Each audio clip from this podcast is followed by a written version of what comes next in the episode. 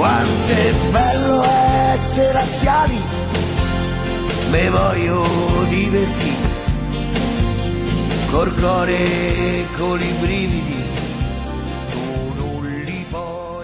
Buonasera a tutti, questa è la giornata biancoceleste, rubrica in podcast che raccoglie tutte le notizie che sono uscite sul sito laziolive.tv, un riassunto della giornata biancoceleste. Io vi ricordo che Lazio Live TV è anche sui canali social Facebook, Instagram e Twitter e sui portali YouTube e mm, Twitch.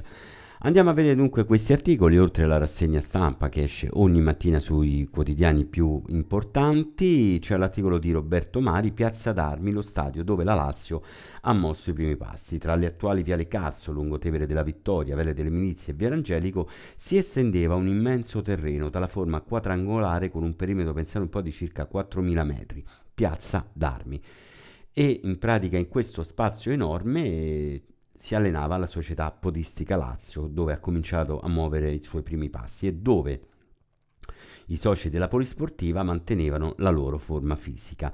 Pensate un po', infatti, la prima disciplina fu proprio il podismo e in seguito si sviluppò il gioco del calcio, che divenne virale quando Bruno Seghettini portò a Roma il primo pallone, una sfera, pensate un po', fatta di tanti pezzi di cuoio, uniti insieme, dove la Lazio mosse i suoi primi passi. Andiamo a vedere un altro articolo molto importante questo perché chiaramente eh, importa sia la Lazio che la Roma ed è parla dello stadio olimpico del Manto Erboso. Eh, diciamo che ehm, è chiaro che eh, serve accuratezza e serve manutenzione. Si è parlato di questa riunione tecnica dove ha prodotto dei risultati anche nell'immediato, ma non è che, dice eh, il presidente dello sport, abbiamo risolto il problema stamattina. Nella settimana in cui non ci saranno le competizioni europee delle due squadre romane ci saranno degli interventi per cercare di tamponare alcune criti- criticità, ma il grosso del lavoro sarà svolto durante la sosta del mondiale. Beh, noi ce lo auguriamo veramente.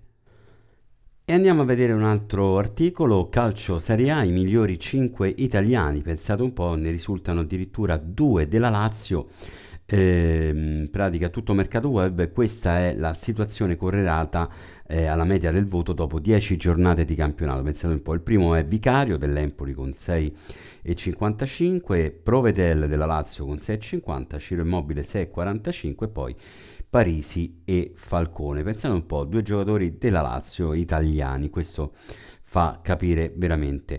Eh, sono in vendita anche mh, mm, la, la, società sportiva Lazio ha comunicato la vendita di biglietti per la partita di Rotterdam in Europa League contro il Feyenoord, ci sono tutti diciamo i dati eh, da andarlo a vedere anche sul sito laziolive.tv. Domani ripresa degli allenamenti, la Lazio finalmente si allena in questa settimana tranquilla, che non ci sono le partite di Europa e sfiderà eh, come sapete bene l'Atalanta a Bergamo, sfida importante, bisognerà valutare tante cose, soprattutto quella eh, di Ciro Immobile che ora vi comunicherò in, nell'articolo che è stato fatto da laziolive.tv. E ci sono due novità per quanto riguarda la nazionale Under 16, gio- eh, convocati Giovanni eh, Carbone e Nicolas Mari.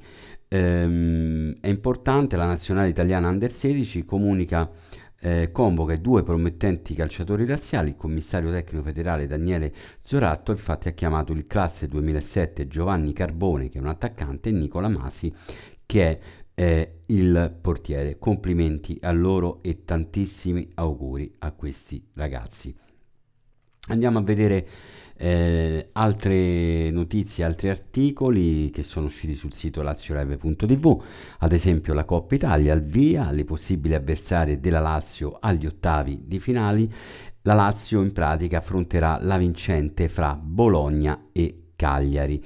Pertanto eh, staremo a vedere quale sarà la squadra che si abbinerà alla Lazio, gli ottavi di finale di Coppa Italia.